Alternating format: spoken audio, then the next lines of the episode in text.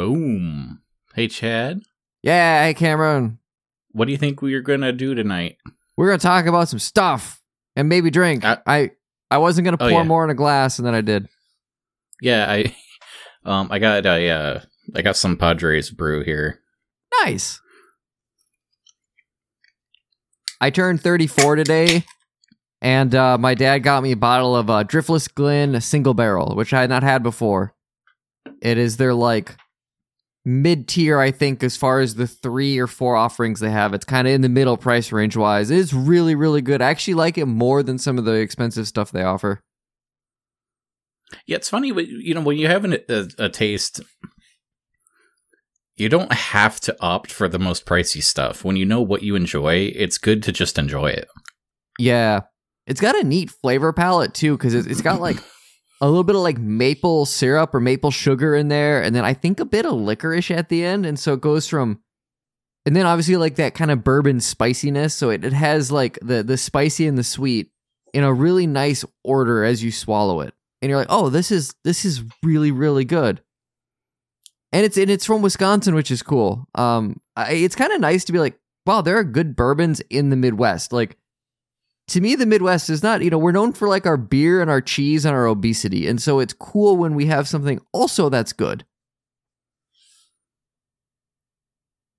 Yeah, you should cherish that. Yeah.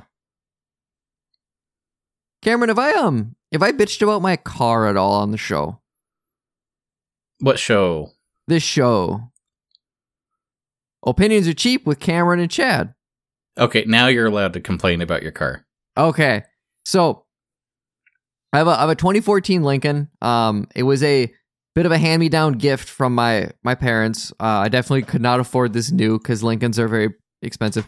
Um, the 2014 and like 2015 and maybe 2016 models, the way the dashboard was made to control your you know your radio and your uh, air conditioning and stuff like that, they used a really cheap, shitty uh haptic touch uh control panel thing. Oh, yeah, I know exactly the type you're talking about. And after a bit, it bugs out and just decides it's going to operate whether you want it to or not. So half the time I'm driving down the road, my air conditioning is going between zero and 100 and just going up and down and up and down and up and down like I'm pushing the buttons. And uh, I've been hemming, I've been watching YouTube videos. I've been trying to figure out do I want to take this apart myself and fix it because to replace everything would be over a thousand dollars and i'd have to find a, a part that is not made anymore because it's an older car. And that's that's the ford way to do it. They want you to replace the uh the the interface. The other option is you take it take it apart you find the control panel and there's a resistor that where the button is and you know you, you tap the button and the resistor is what senses that the button is being tapped and you pluck that fucker off and throw it away now the button doesn't work, but uh, you can control the air conditioning and the radio and all that other stuff uh, with the touch screen or the steering wheel. And uh, that's been an interesting back and forth. I, I actually made some phone calls this week. Uh, the Ford dealer wants me to replace it, and a local place in uh, West Salem is like, send me this YouTube video you're talking about on how to do this. Maybe we can do it for you. Because I'll be honest, I probably should not be taking apart the dashboard of my car. Uh, but that's Sure. that is the I- I the current odyssey.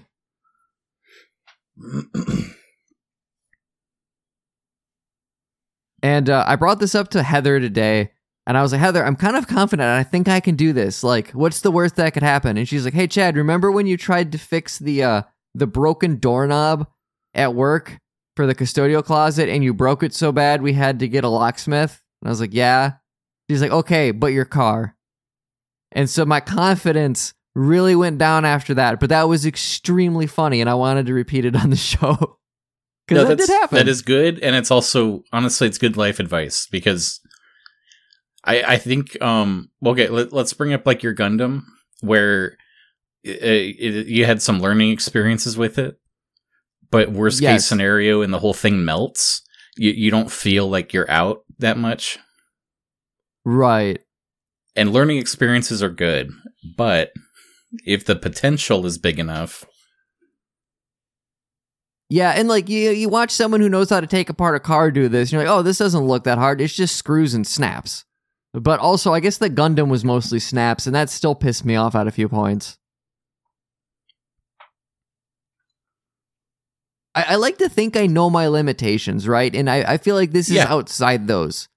Um, and there's nothing wrong with being aware of your limitations. the problem is is if this if this uh, dealership decides they will not do this for me i am kind of stuck doing it myself like i might i could try a couple more local mechanics in the area um, there's one or two I, I i know have good reputations or i've used before that i like but in general like i'm basically going hey i need to pay you money so you can break my car it's just a really specific part of my car that needs to be broken.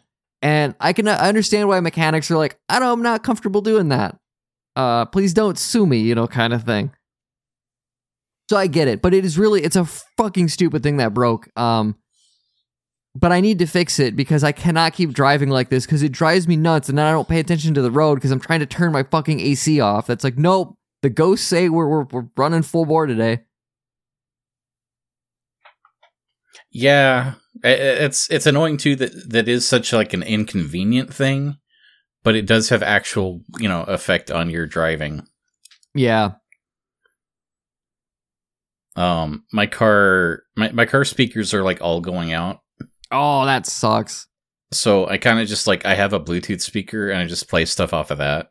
sure and it's one of those things where I could like have these replaced, but I'm kind of dealing with it. So now I have this like it's like there's an obvious problem with the car, but it's like how much money do I actually want to spend just so that it like works better and I don't have to carry a speaker with me.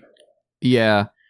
And speaker repair is like a more expensive kind of thing, right? Because they're like luxury items and then they're going to want to upsell you on new speakers or whatever. You might have to replace more than you think to get at them.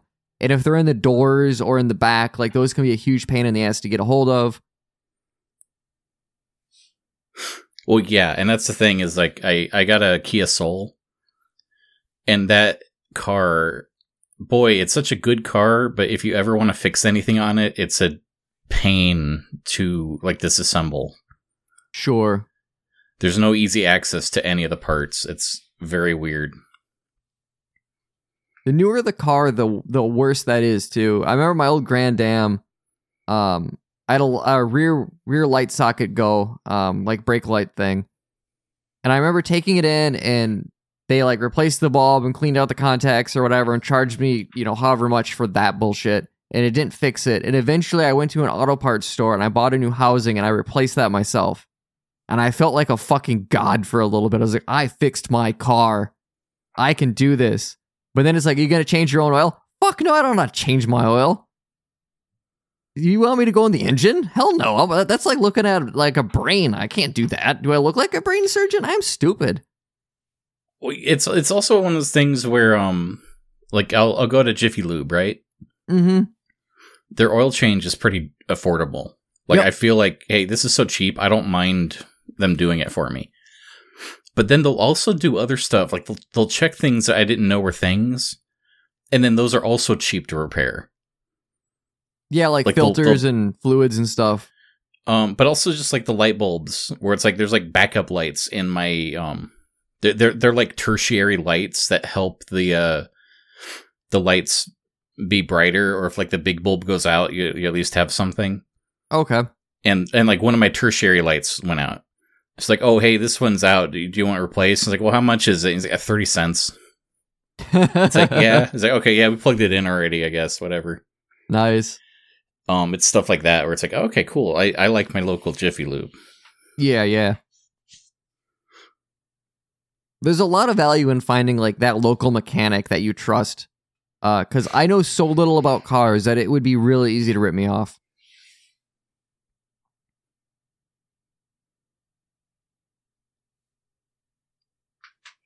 But I am hoping that um that this place he he was very open to experimenting at least to a point.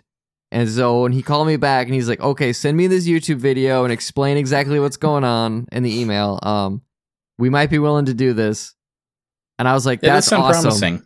Yeah, because you know, like the, the dealership was like, "Fuck that, we want to sell you a, a whole thing." But uh, Well, for one thing, good luck finding one. They, they haven't been made in like the last six years.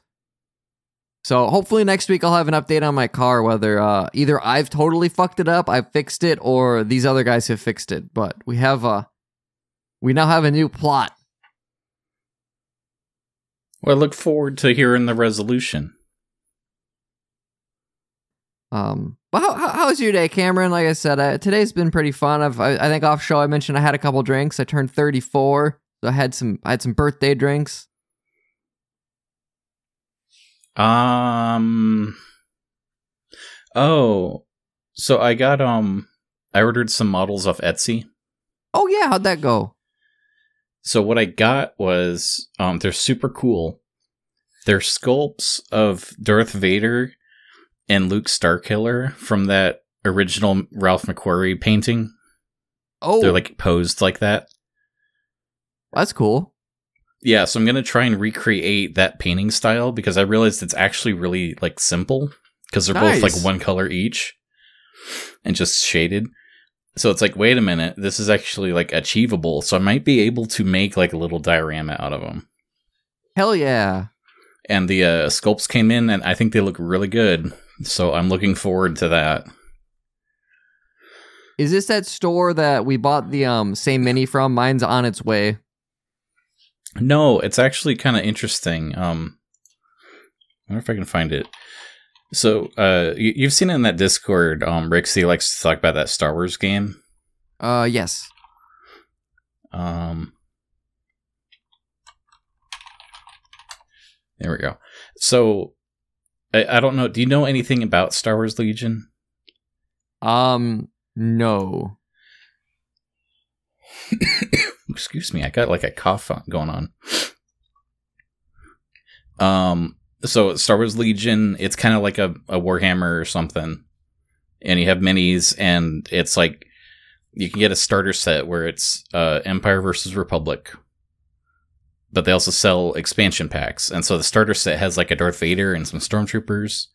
But if you want a stormtrooper on a dewback, or if you want an ATST, like you can buy those too and then they did the prequels. So you can have the droids and clones and a bunch of those like characters. So you can get like count dooku or whatever. Um and they start doing stuff from like uh what was it? The mandalorian. Some mandalorian characters are getting in. And it's kind of like hey are they ever going to do the sequel movies? Because the problem is this game came out right around the time episode 9 was coming out. So it's like you know they're kind of done pushing it and the fan sentiment seems mixed. So, like, how do you how do you sell a first order army? Because what makes those stormtroopers different than the Empire stormtroopers? Sure. That's a good question. It's like, eh, yeah. So it's kind of like, boy, I don't know um, if they'll ever come out with these. But I was looking, and then apparently some fan they they did a really good job. I want to send you this link because they made custom rules for sequel stuff, including all the cards that would come in an actual box. And they even like did a painting and designed what the box would look like if it was actually for sale. oh wow. And 3D sculpts of all the characters that would come in this hypothetical box. And what's weird is that it almost looks official. Like it's so good. I'm surprised that this wasn't shut down like in a day. I love like all the files can just be downloaded right now. Yeah. Um and it's just it's very interesting because it kept in the the uh style of the cards too. Like if you scroll down, they're all kind of like painterly and they do these weird scenes. Like there's there's this one where Kylo Ren is like interrogating Rey, but they're both facing the camera in this awkward way. That's exactly what the real cards look like. Oh nice. Like this isn't just fan art. This is such a dedicated uh simulation of what it would really be. Um, but they also have a store where they sell the models. And so I was just curious, like, oh, I kind of, what if I want a Captain Phasma mini? And so I'm scrolling through, and they have a bunch of weird, like, deep lore characters, like uh, characters from Star Wars Visions and the Old Republic RPG. like all kinds of stuff. And I found the Ralph McQuarrie uh, concept art ones, and it's like, well, I gotta get those. Mm-hmm. It's so fun when like the fan communities do stuff like this and like make like premium level shit. Then you almost get kind of get used to it, and so you get into something that is not like huge like Star Wars, and you're like, oh, where's all the cool fan stuff to like circumvent the fact that uh the the product in hand or the IP uh, is not like making exactly what I want. Like there's been anime and stuff that I'm like, oh, I wonder if I could find like miniatures of like Utena and Anthy from Imaginary or Revolutionary Girl Utena. The answer is no, at least not easily. And I'm like, oh, I thought this anime was bigger, but maybe it's not. And I guess it's maybe my fault I can't do this, whereas I can get every Dragon Ball Z character in the sun. Because obviously, like three times as many people, or probably 30 times as many people, watch Dragon Ball Z.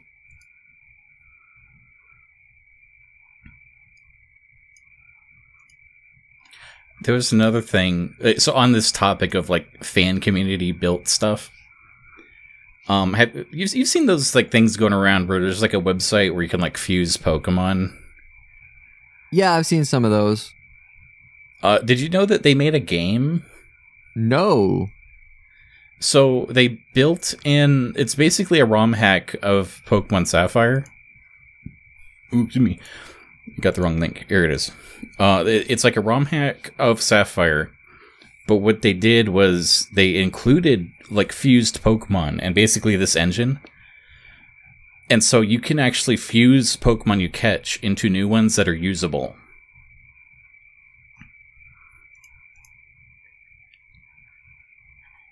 That's a really interesting idea. I I'm kind of curious how it plays out, right? Like cuz you could make a you could make a, a, an absolute mess of that and there's so many Pokemon. You have a timestamp, so I'm going to click play and right now. And it's just it, that's oh i love that so there's a shuckle with a lickitung and it's just a shuckle shell with a bunch of tongues coming out of it Yeah, that looks like an eldritch horror. Like that would be in the mouth of madness. um, meanwhile his pokemon that was like just two birds it actually kind of just looked like a regular bird Yeah. like it's like sometimes you get things that are like clearly inside jokes and then there's other ones where it's like oh i forgot that was a fake pokemon. I like how like the uh some of these the way they look too are just like it's like oh that's an in-game pokemon. Look how big that is. And then it's uh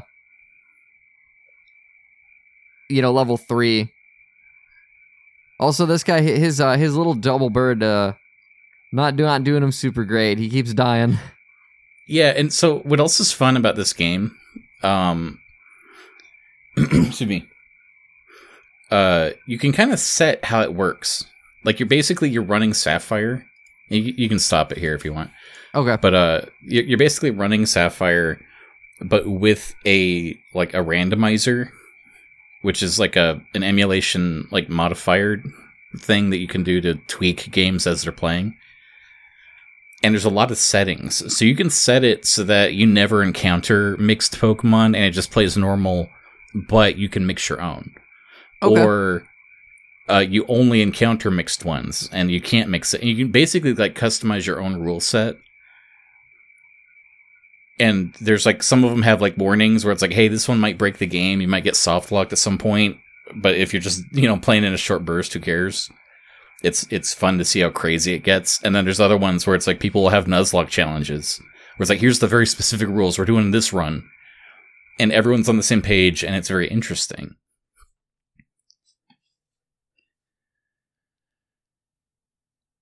it really comes back to like the the things the fans will do to either extend the IP or just like amuse themselves. I know like the Bloodborne games and Souls, uh, Dark Souls, the different run scenarios people will come up with to just like keep playing the game. Uh, not to mention the weird uh, ROMs and hacks and stuff to randomize things or or ma- mess with your gear and stats. And it's it's kind of cool that like if you find a thing you really like, you can kind of just extend your love for it indefinitely now. Like communities are so big and so creative that you can find your one thing and be like, I'm good for a decade. I will not run out of stuff to do.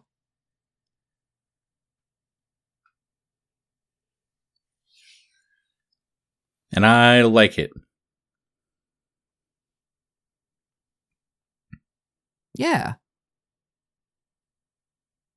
So speaking of like it, I have a. I wanted to bring. I, I read another book. I know a couple episodes ago I bitched about a book for almost the whole episode. I don't want to do that this time, but I am curious to get your thoughts on something. Okay. Uh, particularly like when you handle like the handling of twist endings. Uh, you know, the last handful of minutes of a movie, or in this case, the last couple pages of a book, or maybe the last like cutscene of a video game, where you don't like the twist. And it feels like you spent a lot of time to get to a destination, and then the destination's like, eh. Uh, so for this example, I, I was reading uh, "Where the Crawdads Sing" by Delia Owens, I think was the name. I am going to spoil the shit out of this book, I imagine. So if anybody's like getting ready to watch the movie or read it, uh, skip ahead like ten or fifteen minutes. well, that's right. They did make a movie, huh? Yeah, apparently the movie's pretty good. Uh, critically, Okay, it did cool. not do well, but audiences seem to really like it. You know what? That's a better endorsement. it's that's fair. Um, so this this book is about uh, a girl named Kya who grows up in the marshes of Florida. Uh, she's really poor. She's got an abusive dad, and she's largely left to fend for herself. Like her family abandons her. and She's got to learn how to like cook. She's got to learn how to live. She's left basically with the house and nothing. Um, and a lot of the book is her growing up and it's really good. The first like third of this novel, fantastic. The writing is really pretty. The characters are great. It's so a lot of it is very well done. That's like in the past. In the present, there's a murder mystery going on where someone that Kya once dated wound up dead, and the cops think she killed him. Uh, partly because she's the weird girl that lives in the marsh and no one likes her, and partly because, well, she had some motive. And these two things are fairly separate for most of the book. And the book is at its strongest when they are separate. By the third act, they come together. Kya gets arrested. She's in trial and could face uh, life in prison or the death penalty if she's found guilty of first degree murder. So the the trial is largely like 60 pages of here's why she could not have killed this person, uh, based on timeline, uh, based on her character, based on you know the topography of the area, all that stuff, right? Like it would be impossible for her to do this murder. It would also be fairly out of character for her to do it. And because the writing is very much in her own head and what she's feeling, the fact that she doesn't say, "Oh my god, I hope they don't find out I did this," uh, and the way she views the trial, kind of leads you to believe like, well, there's no way she killed him because like we're getting like rapid fire her own thoughts. So she's found not guilty. The book goes on. It kind of moves into an epilogue. And then in the last two pages, you find out actually she did kill him and all the implausible stuff happened. And it was premeditated and she got away with it. And I was really happy until those last two pages where I was like, that's fucking terrible. And it makes the last third of this book like retroactively worse because it's stupid. And I was really mad. And so now I'm talking to you but I think structurally, this is kind of an interesting problem uh, when you're writing this kind of story, right? If you're writing a mystery or um, playing with like a Shyamalan twist, because if you fuck it up, that's what people are going to remember, and like that's the last thing you you get before it's over, and that's a really uh strong way to end something, right? Like a emotionally strong way to end something is like that. I'm curious if you have thoughts on this just off the top of your head. Well, I was thinking about um, th- this is this is tangential. I don't think this addresses your question right away. But I was thinking about the uh, the first season of the Walking Dead game. Oh, sure. Um, you played that one, right? Yes. I think that's a really good game. I, I, I that's one that's one of my favorites. I enjoyed that experience. One of my problems with it though is um the the whole game you play as Lee, and he's introduced in the back of a squad car because he's he's he was arrested or he was uh I don't remember. I think he was convicted of murder. And there's a part where it, it like it, it I think this is the tutorial of how conversations in the game will work. And the policeman driving the car asks you a question and it says here's how you answer the question you know you push this button or you push this button okay got it and then he asks um so did you do it and you're allowed to say yes or no but there's no context if the character of lee actually did it. And something that really bugged me with that was and this stuck with me forever but at the time i thought if you said yes or no you were like it was improv rules of yes and. So i thought you were dictating if he was guilty or not. Oh, but really it's supposed to be dictating if he's lying or not but you don't know so you don't know if you're picking the lie or the truth and i just thought that was like a bizarre choice to hand the player without context I would agree with that. I remember I, I remember that question, oh, yeah. but I don't remember what I picked because all like you said it I don't does it even impact the game that much whether you lie to the police? Because they get killed like five minutes later. well it, it doesn't it doesn't literally like mechanically impact the game. However i think that would impact the story if you're playing as a murderer and then like people ask you things and especially because later one of the characters recognizes you from a newspaper. And they don't confront it right away and it goes for a while and it's like if i know lee is innocent then i would confront this character one way and if i know he's guilty i would be more careful about that character Right. and the words I choose, you know? And so I remember like there's a point where it turns out Lee did commit that murder. And he explains why he did it, like in part four or something. But I'm playing through part one, two, and three, and like every time it kind of comes up, it's like, yeah, how am I supposed to take this?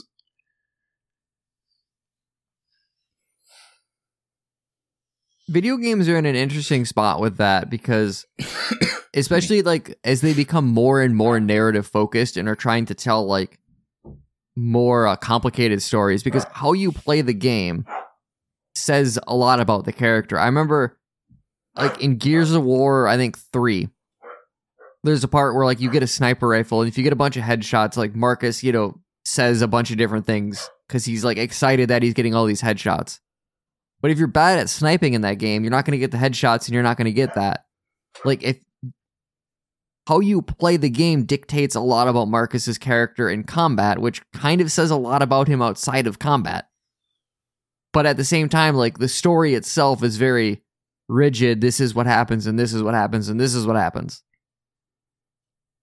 Oh and it doesn't really mean anything for Gears of War, but for other games, like there's ways to extrapolate a lot of character based on how they react to things or how they treat action.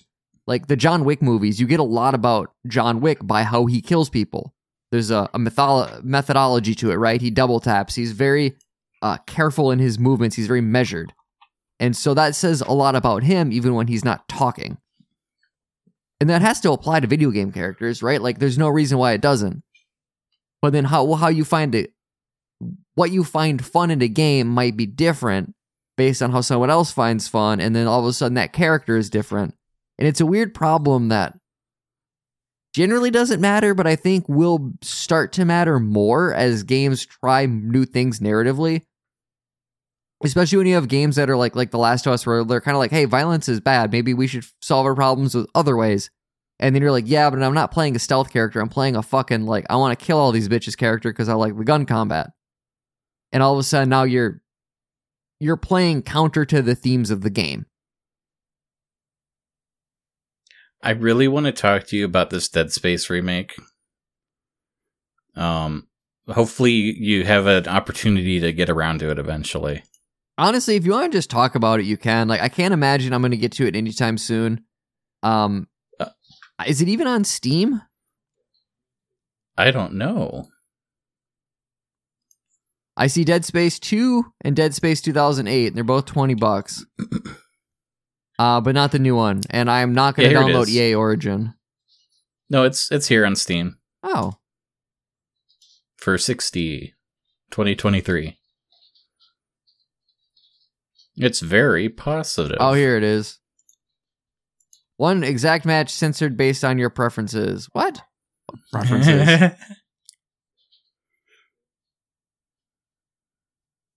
Good job, Steam. Thank you.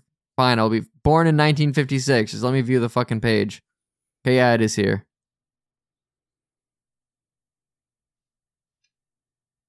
At the same time, though, I already own this game, right? Like, I don't, I can't imagine I will buy the remake when I can just play the original that I know is good and will run on my computer. well, if you really don't care, Mm-hmm. um, but you, you were, we were talking about how like they they changed it, so now Isaac talks. Yeah. I was listening to this one review, and he pointed out how he was very apprehensive and like concerned about this change, but what they did was pretty good, and it left him pretty happy. Excuse me. Um, but at the end, you, you remember the whole end sequence where like you have the big magic alien stick Yeah. or whatever, and you're trying to move it or whatever. I don't remember exactly how it goes. Um, but basically, uh, during the whole finale, um, there's conversations with characters where it, there's like there's disagreements and like the one character is kind of acting suspicious and stuff, and and it's like you know what's going on, and she doesn't trust Isaac, and it's like what's really going on, and then uh, she tries to escape and basically leave him stranded, and it's like why is she such a bitch? So kind of goes on like that, and the game plays out otherwise the same. It's just different now that there's dialogue and characters arguing, right? Okay. There's a new game plus, and if you find the secrets on the new game plus, you get a different ending. Where when it gets to this finale section, um, Isaac talks different, and he has different lines of dialogue. Oh, that's cool. and cool. what it is is it's it's him corrupted by it where he's basically become a cultist. And he's saying like he, he's he's basically the same as everyone else that started to fall apart right? Okay. and the implication is that first version is what you think isaac was or what, what isaac was thinking that he was saying. And then the secret alternate version is what he was actually saying and why people actually didn't trust him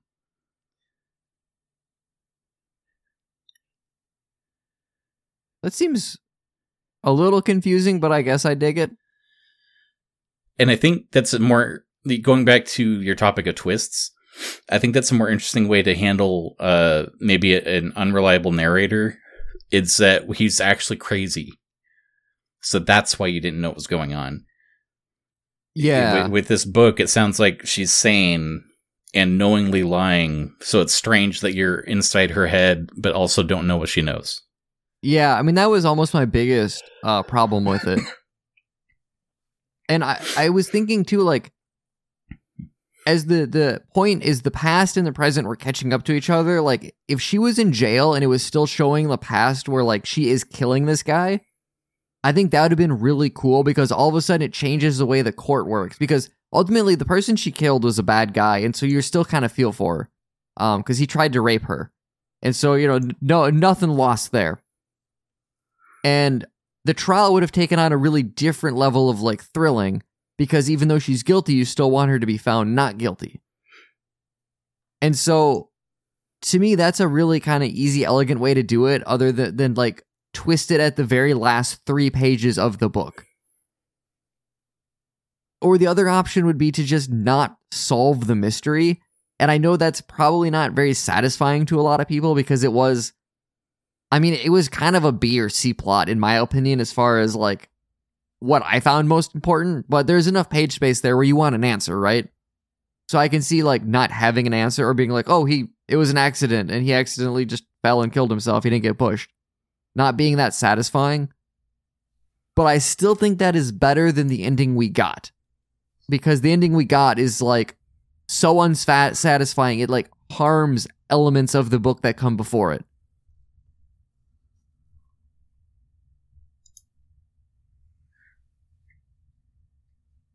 What's a what's a twist you liked? Like, what can you think of that was like the biggest twist where it was satisfying? That's a really good question because I feel like the ones that stick in my head are the ones I don't like or the ones that were unsatisfying in some way.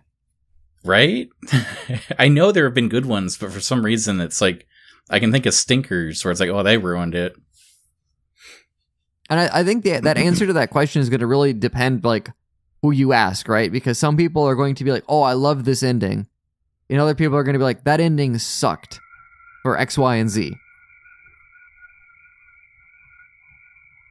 Because you can't please anybody. And so trying to, especially with long form stuff, like if you're fucking around like short stories or or smaller things and you want to play around with this, like there's less investment. But you know, this is a book that took me like what four or five days to read. Like there's there's time investment in this, and to get to the end and then feel like the investment doesn't pay off is a little shitty. But yeah, I'm trying to think of like twists I liked. I know like I Andor is kind of cool where like you find out, you know, they're the they're building the Death Star, right? But that's not really a twist. I feel like that was kind of obvious uh, to some degree as it went on, and it wasn't like Well, I think it also that doesn't have anything to do with the plot. Like, yeah, that was just kind of a neat little piece of trivia.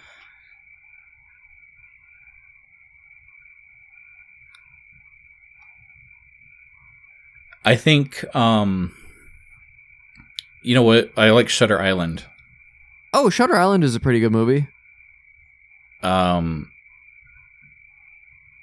I think I don't know that you can call that a twist. I think so, right?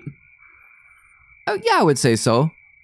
I liked it. I think some people maybe didn't care for it, but I think it's mostly positive reviews on that, right?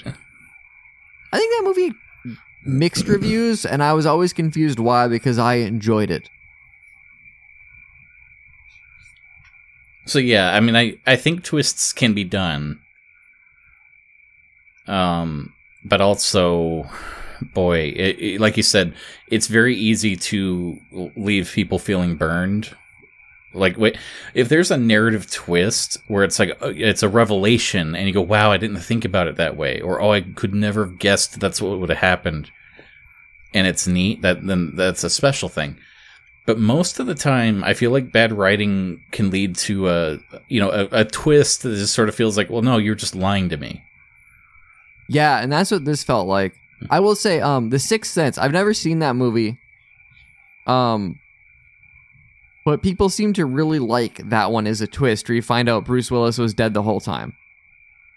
And then you go back and watch it again and you look for clues and like oh how much of it really was a twist? You know what what's all seeded? Where's the foreshadowing? Because when a twist is done well, that that is like the uh, the cherry on top. Is like, oh, I get to rewatch this and look for it ahead of time, and then feel clever and like in on the joke now. And so that's really cool when you can do that. When it is pulled off, it makes like the subsequent watchings even better. And then when it's not pulled off, you're just like, well, I probably won't watch that again. Well, yeah, and it's like the like you said, the foreshadowing part. That's what kind of makes it legitimate. Is that it really was there all the time, and you didn't notice. To the credit of where the crawdads sing, there is foreshadowing for the murder. Um, mostly in the visuals, less in like the life skills it would take to do it. So when it happened, I'm like, okay, well, thematically, like this kind of fits but when you prioritize theme over plot, you you really run the risk of uh, of forcing the plot into directions it shouldn't go, or or just kind of losing the plot. I think I've bitched about the Hunger Games before, but those books have a very specific kind of message and theme they're trying to get across, and I appreciate that. But I do think it overshadows the writing to such a degree where I don't think the Hunger Games is a very good book. Just from like a written craft perspective and a storytelling perspective, it's like I get what you're doing, uh, commendable, but the uh, the execution is sloppy in my opinion. Did you ever play the Mass Effect games? I did not. So Mass Effect 3 famously had some fan backlash by the end of the finale. Yes, it did. That was a huge, huge thing, wasn't it? It, it well, it, I mean, it was unjustly huge, but yes, it was. Um, do you know anything about the story? I know very little about the story. I know the the things that to my understanding of the drama was that people were mad that their choices didn't matter because the endings were all somewhat the same. Well, okay, so yeah. So the like the plot part is imagine like a Star Trek world. And then there's this one guy on a mission and an alien artifact downloads like a, a warning sign in his head that says, "Hey, um, end times are going to ruin the whole universe." And so you have to do something to stop it. And it's about him trying to convince the politics people that they have to stop it. And the politics people say, "No, you're no, we won't do that. You're crazy. We don't believe you. We're we're too busy with our selfish self interests." And then you have to like underdog, you know, unite all the planets and and convince them to stop the Reapers, anyways, right? Blah blah blah. Uh, gameplay wise, the the thing players hooked onto was the choices. Like you can result in like important characters dying. Yeah. You can lose party members. Uh, there's like relationships and character building and actual like pretty big consequences. Especially by the end of three, there's some certain there's certain species that you can just choose won't go on anymore. Um, like some species will go extinct if you make the wrong choices. That's pretty heavy, but also like as a player, Yeah. that is kind of cool that you get to wield that much power in, in your story and have it matter. Yes.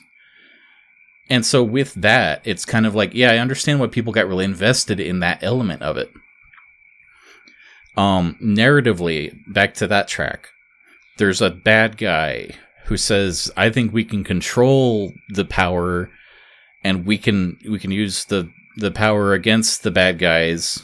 Um, and I want to be the one to wield it. So I'm gonna like be sneaky and try to steal this power, right? and so you got to stop them. Blah blah blah. So we get to the end of game three, which and bear in mind too, your choices from the first game pass over to two and three. Yep. So there's like certain characters where it's like at, at the end of one, if a character dies, you don't see them and you don't get that mission in Mass Effect three. Like it's it, it's interesting that they did stuff like this. Excuse me. Um, at by the finale, the bad guy's there and he has the power, and it's like bad guy, don't do it. And he's like, too too late, Shepard. I have the power now, and the only way to stop the Reapers is to use it. And you're like, no, don't use it. That's what makes the Reapers attack. And then the bad guy uses it, and then he explodes. And then they turn. Turns out he was actually correct, and you do have to use the power to stop the Reapers. It's just you have to be the chosen one. Oh, okay. That is uh not my favorite. Also, the th- there's basically you you activate this power and there's kind of just three choices and the choices are literally buttons on the command ship here and there's like a red one and a yellow one and a blue one and you choose like do you want this one to happen or do you want this one to happen? And the choices are like um you can wipe out all technology and it sends everyone back to the stone age all across the universe um but that will stop the reapers. Or there's another one where it's like you make everything magic and everyone has the power to fight the reapers and- or whatever. I don't remember what the three choices were but it was like it, it basically there's not like a clear correct answer but also they all conveniently save the day. So you can Okay. just pick one of three answers whichever one you want. It's not like you have to build up um like qualifying points to unlock a solution it's just kind of at the end no matter what you did it's like okay push one two or three on your keyboard and you'll get a, a big award that says good job player That weirdly reminds me of Aladdin, where like they know where the lamp is, but like the chosen one can only he can go get it, and so Jafar is looking for Aladdin to go get him the lamp. And it is kind of strange that like the cave is like, no, only this guy I've never met. Can come in here. It's one of those when you start to when you stop to think about it too long, you're like, oh, that's kind of stupid. Yeah. It's um it's it's one of those things that again it's kind of a matter of taste um yeah. some people I, I i mean i think with mass effect um i know a lot of people were upset but not everybody was and what what they ended up doing too was they like patched the game to make the endings all like good endings where there weren't any negative consequences to your choice either which somehow made people feel better because I think the people most upset were also the most stupid. I, I don't know. like, it, it, I remember like Penny Arcade. Penny Arcade did a great comic where it's like, um, like you know, Shepard's there, and it's like you know, it's like I have to save the day. It's like, well, don't worry, Shepard. Um, you you don't have to save the day because it turns out it was all a prank, and we're all safe anyways. And also, it's your birthday. Here's a cake and everyone sings happy birthday. Yeah, I think I and remember it's just like that that's one. what it felt like. Do you remember that Mega 64 skit? Mm, I might not have seen that. Um, that's worth a watch if you haven't even seen it. Um, we might save that for a little bit. Let, us let's do that at the end. Okay. Um, back on the topic of twists like you said, there's like bad twists. Do you remember like being offended by a twist that was so bad where it's like this is the worst thing ever? um I mean, I guess where the crawdads sing upset me. I, I I feel like I'm generally more disappointed than I am offended.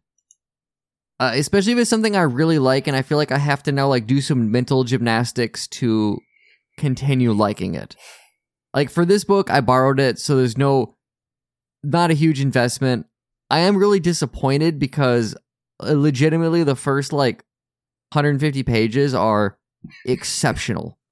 And then it starts to slowly slide in quality, but it's really shallow. And you're like, okay, well, it's still a good book. It's still a good book.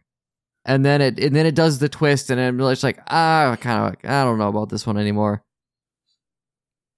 Um, I feel like this happens more with like comic books where it's just like it's good, it's good, it's good.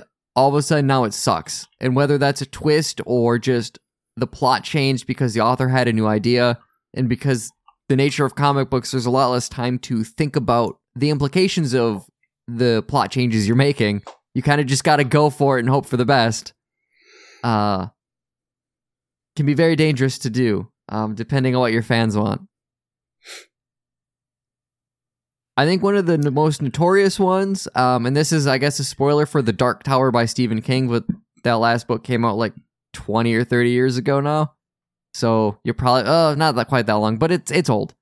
Um, but the the end of the book, Roland finds the Dark Tower and he goes up it and he steps through this door, and then the fir- the last sentence is the first sentence of the first book, and he's basically in a time loop. And uh, boy, the, you know, you, you make it through seven books, some of which are like a thousand pages long, and then you find out he's in a time loop. You know, if you're if you're not if you're not into that, that stings a bit. Um, I was definitely like kind of pissed off when I first read that, and then uh, thought about it for a bit, and was like, okay, technically, like thematically, this makes sense. Don't know how else Stephen King would ever end this series because it's like he wrote himself into a hell of a corner, uh, as he's wont to do and there's a mythology aspect to the story, so it's kind of cool. Like it, it sort of fits if you think about it a little bit. But if you don't want to think about it a little bit, you're just like, fuck, this is horrible. I am like, and I, I devoted how many years and how many pages and how many hours into this series, and this is how he's fucking me over. Uh, like I, I, I sympathize with that response because I, I was really close to it until I stepped back and was like, time to put the English major hat on and not be angry, please. And I'm like, okay, it's actually kind of a neat ending, but it took a bit. For me, a twist that offended me wasn't so much that the twist was bad; it's that they um they're treating the audience stupid, and I felt like someone was like calling me stupid. Sure. Uh, Jurassic Park 5, Jurassic World 2, The Fall of the Risen Kingdom. Did you see that one? Absolutely not. So that movie is a a horrent mess. It's it's amazing how bad it is. It's like two different movies that are both like half done and stitched together. Cuz like the plot just changes halfway through and it doesn't make sense.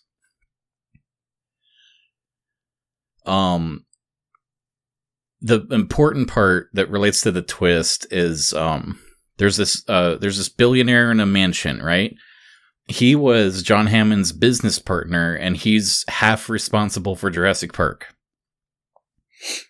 Um he he's bedridden and his only family is his granddaughter. And he just loves his granddaughter so much, but also he doesn't talk about his daughter and it becomes very clear very quickly that the granddaughter is just a clone of his dead daughter. Okay. They hint at it multiple times. There's a part where she finds a photo album and she she's like, "Wow, I look just like mom." And he takes the photo album away. He's like, "Well, don't look at that." And it's like, "Come on." Okay, yeah, and there's bad. a part there yeah, there's a part at the end where all hell breaks loose, dinosaurs are loose, people are dying and then the good guys are trying to rescue the girl and they bump into one of the bad guys and then he just says um like and and she's not what you think she is she's she's a clone and the good guys like kind of goes okay and they leave and it's like they forgot to make it a twist in the movie if it, it felt like they filmed this after the fact and it doesn't make sense. Like the the way that they talk, the way that the characters bump into each other, it doesn't make any logical sense. Sure. And then at the very end, they trap all the dinosaurs and they're all going to die because there's poison. But they're also like bear in mind this is like on the mainland. This is like in America. And it's like, well, we could let them out, but they'll just run free and re- wreak havoc. And so, well, what do we do? Is it ethical to kill these dinosaurs or not? And then the little girl pushes the button to release the dinosaurs. They're like, well, they're alive, just like me. And they just let the dinosaurs like roam outside. So now there's like T Rexes out attacking the zoo. End credits. Oh boy. That's a lot.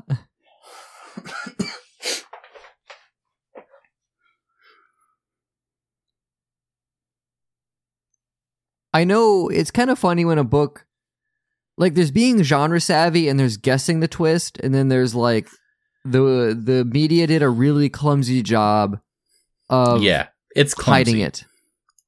I know when I was reading um Gideon the Ninth, I, I guessed one of the big twists like really early on in the book.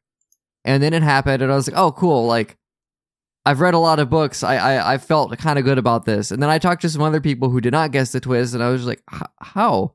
It seemed really obvious. Have you not played a video game? kind of thing. And that's okay, right? Like that didn't bother me. I felt fairly smart with that. Um I'm trying to think, you know, there are other books though where yeah, where it's like really telegraphed to the point where you're rolling your eyes and you're hoping they're going to subvert it and then they don't. And you're just kind of pissed off that they wasted your time. I cannot think of any examples, but I know it's happened. I you're you're never going to play the Spider-Man game, right? On Probably PlayStation. Not. I love that game so much. Excuse me. It, I think it's better than any of the Spider-Man movies. I I will not play most video games, Cameron. Um, I well, I I wasn't pitching it. I was just like saying how much I love it. Oh, okay. Um, there's a part where um like it, it, you you see it coming because the way the game works is like here you know spider-man saves the day. He stopped the bad guy. But then it's time to be peter and peter has this science internship working for a doctor octavius who's working on prosthetic limbs. And it's like yeah I, okay i know where this is going. And then halfway through the, the, the, he he figured out the brain implant to make the limbs work better but but oh he's his own brain's acting up funny now and he's acting erratic. And it's like all right we know where this is going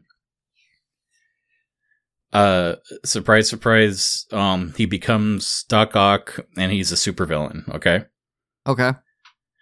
um what's interesting is that he like dr octavius is such a nice character and you really like him and peter's relationship and it feels like um this could have been an actual like positive endeavor if superheroes didn't get involved.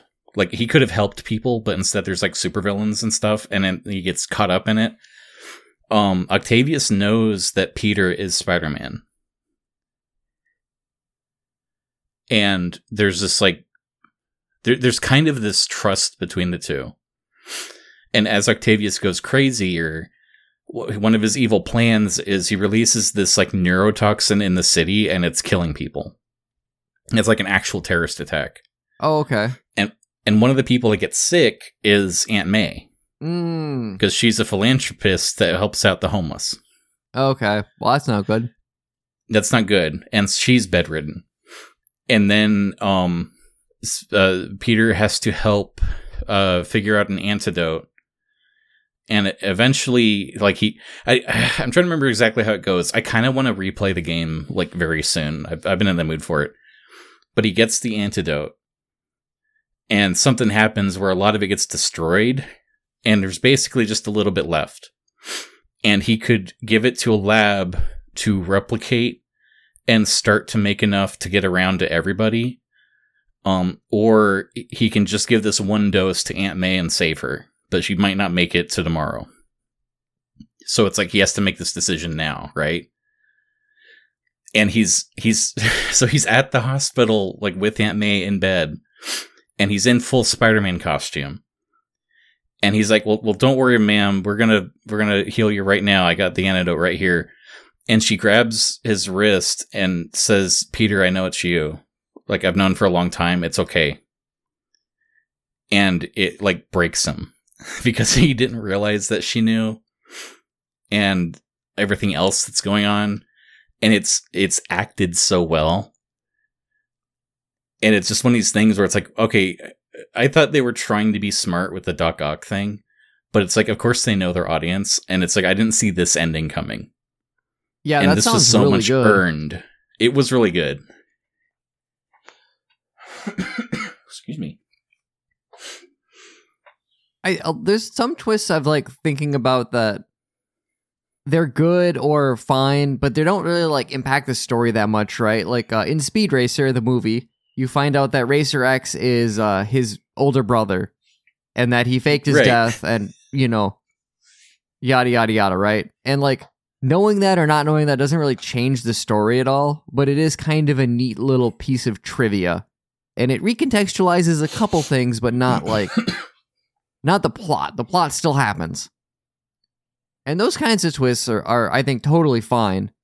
Um, I generally don't have any problems with, with those things. It, it's largely when it like really impacts the plot.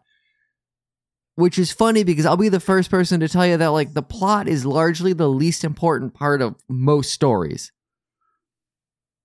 Characters, themes, motifs, metaphors, all that kind of stuff. Like that's why you're there for a story because those things are are mo- emotionally resonant. But it's funny how the plot stuff can really just fuck everything else up, especially if it's something that might be a plot hole. Like, I know the whole CinemaSins uh, way to critique things has gotten a little popular, where if you don't like it, you look for plot holes, and it's like, oh, that's that's lazy. But I also kind of get it because when you find one that like sticks in your craw, and you're just like, well, now I'm mad because I noticed a thing. Why, why didn't they? Why didn't the author notice the thing? Why didn't the creators of the video game notice the thing? And it's, I don't know. It's such a weird relationship that you can have with like a piece of fiction, right? Because it can make you like really mad. And what do you do with that? What do you do with that, right? It, it just you just have it. you just have it well okay any closing remarks on twists Um, i do think you summed up your point pretty well right there Yeah, I think I think I covered it. Like I could give more examples, but I don't think that that serves anything other than just spoil stuff. um, well, before Glad Space, I do want to read an email. Oh, sure. We got an email from our favorite Richard. Richard. Hi, Richard. Okay, Richard writes, Duh, In the Mouth of Madness is one of my favorite movies. You should watch the trailer for John Carpenter's Vampires. I have not seen John Carpenter's Vampires. Is Well, uh, I wonder Richard where I can find that. That you watch the trailer. Do we want to watch that on the show or save it for after the show? No, let's watch it right now. That's why I read his email on the show. I'm loading it up. I'm ready to go when you are. Okay, three, two, one, vampire. No, on Blu-ray. Well, that's nice to know. So you're a big James Woods fan, right? Oh Have you ever seen a no. Forget whatever you've seen in the movies. I know him in The Family Guy. It's not like they're everybody in sight with cheesy Euro trash accents, all right? I think my favorite role for him is Hades, don't work. You and then my second one, favorite role is just himself right on Family Guy. Yeah, I think we got a yeah. inside this place. I know like he's kind of a shitty person, but I don't really know enough about him to confirm that, and I don't really care. No one. I mean, he, he strikes me as everyone in Hollywood that's like equally shitty. It's just that he doesn't hide it as well. Sure. Met his match when he met the master. Um, this movie- started it all. Jack. It, it, like in the Mouth of Madness, it's a very Carpenter weird kind of movie. Case of vampirism. The first and most powerful. You are the only one who faced Valek and survived. I like how the vampire looks like Ronnie Radke in his "I'm Not a Vampire" song. has telepathic link with his victims. You're gonna help us find them. It's a cross. For 600 years, Valek has wanted to live in the daylight. A This movie reminds me of Fright Night. It, it seems very silly, but I think the also world has ever known. Um, kind of Time to intense. kill some vampires. I think that's the right frame of mind to enjoy something like this. Wow, a Marilyn Manson song. When was this made? Oh, 1998.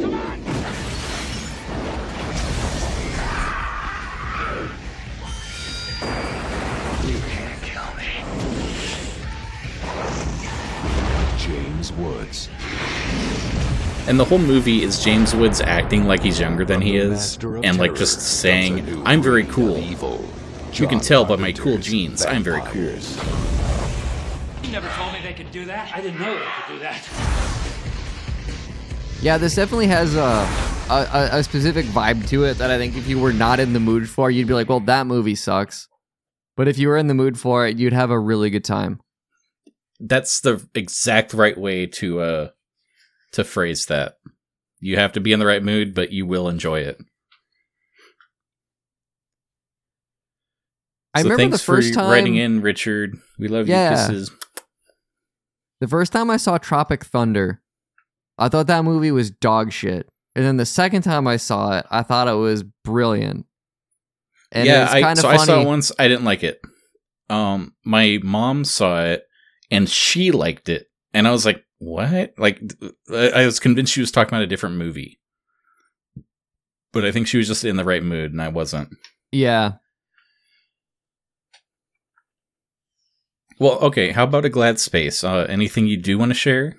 Oh, sure. Um, I, I ordered me a Nerf gun.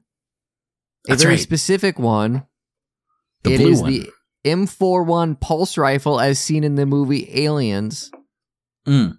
And uh, I got some batteries in that, and uh, it's pretty cool. Makes noises. The ammo counter works. Um, it's the right Oh, size. really? It's too- I didn't know it did that too. yeah.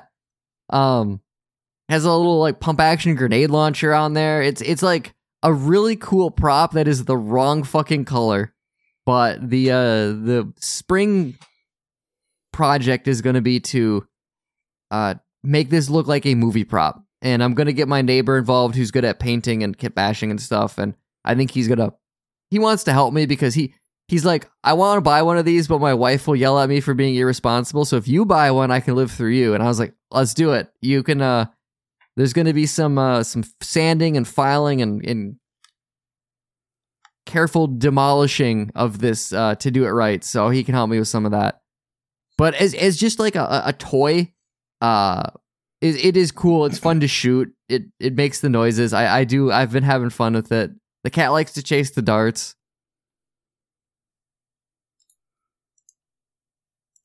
That's actually a very uh, wholesome glad space. Yeah, I'm I'm gonna taking it to his house tomorrow because we usually we do ping pong once a week. Uh, we move the days around, but I'm gonna bring it over and be like, Stan, you have to check this thing out, uh, and and shoot shoot your wife with it. Who's being irresponsible now? Shoots Yeah. wife with gun.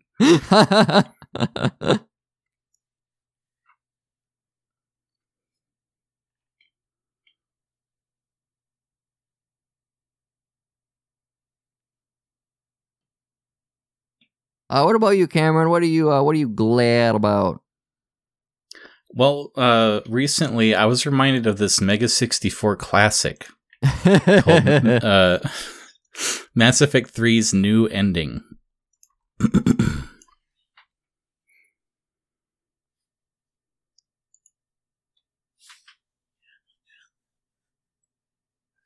Ooh, there we go. All right, Tell me when you got it up. open. Yup, yup. Should we watch? Let's watch in three, two, Mass Effect, go.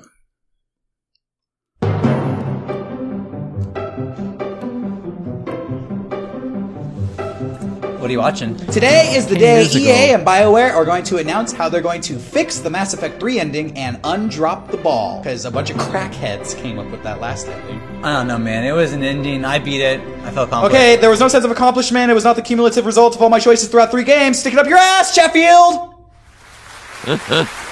Hello and welcome to the official EA and BioWare press conference regarding the ending of Mass Effect 3. A lot of people have complained that there is no sense of accomplishment and no decisions to be made regarding the ending of our game.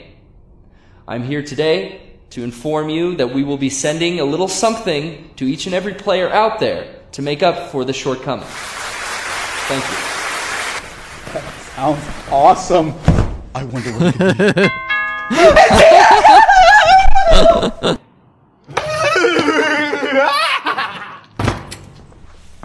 That was quick.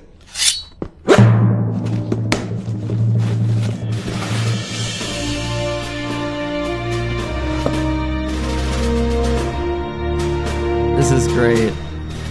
This is a very good one. I did it. I was the f***ing shot. I saved the planet Earth. You did it. Time to get the respect I deserve. I just got this in the mail. Check that out. For saving the Earth, being Shepard, getting the Reapers out of here. This is such a nice building. Imagine if the building wasn't here. I saved it. It's the best ending you could get. So I'm feeling on cloud nine right now. I was wondering just if there were any free donuts you could give me. I was wondering if there was like a victory or celebration ice cream I could have. So I thought, I put maybe like uh, fill this up with Dr. Pepper? I destroyed the Cerberus bases. for a burger? No, I just not. I don't want to take anybody's money. That's not. What, I just want some, you know, appreciation for my accomplishments. The world was saved. It's not going anywhere because I already saved it, but a donut would make it nice. I can't. It is my favorite. Their commitment to the bit. My mind is blown. My mind is blown.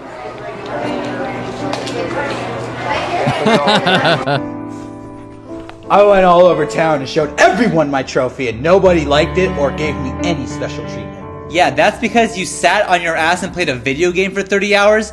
You didn't accomplish anything. What? Nobody's impressed?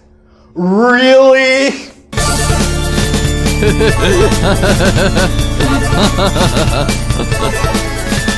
So there's some trivia on this one. They actually filmed an alternate ending because they got too much footage of people mistaking him for like a special needs person and actually giving him free ice cream. Oh no! But also that's really and funny. was so they yeah so they have there's another you can look it up on YouTube but there's actually another ending where he does like get an ice cream he's like I did it and it's kind of just it's sweet that someone took pity on him but it's not quite the same like punchy ending this one is yeah.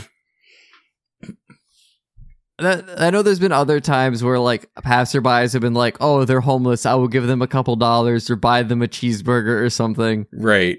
And it's sort of like, "Oh no, th- we're this is a comedy sketch. Uh, where's you know like what do you do with that, right? Because it's like totally not the point." But it makes you feel good that they're like, "Oh, there are good people out there who will, will help someone in need." You know, there's no Oh, no too. strings attached. Um, but yeah, this is an especially good skit. And a topical one. Like at the time, this came out so fast, it was just perfect. I wonder how people felt about this because they're definitely like roasting uh, some of their fans, right? Like, there's so yeah, actually, that part where he just like listed like all the problems with the ending, that was literally just a quote of an actual forum post that they found. oh really? Yeah. Like That's They they were they were definitely calling certain people out. Um I think there wasn't a lot of negativity on this video cuz I almost feel like those are different audiences. Sure. But yeah, this is a classic. So that's my glad space. That was that was a good one. I really enjoyed that video. But yeah, I guess with that, I want to wish everybody well. You all take care. Yeah, this is a good time. Hope everybody had a good time with us and uh you know, get yourself a trophy that says you did it if you're feeling bad and then look at it and be like, "Wow, you I spent money on this. I did it." You did it. Actually, that would be a really good conversation piece to just leave in an office. Honestly, that's a really good idea. Because you could just make up a different answer for each thing. Yeah. That's funny.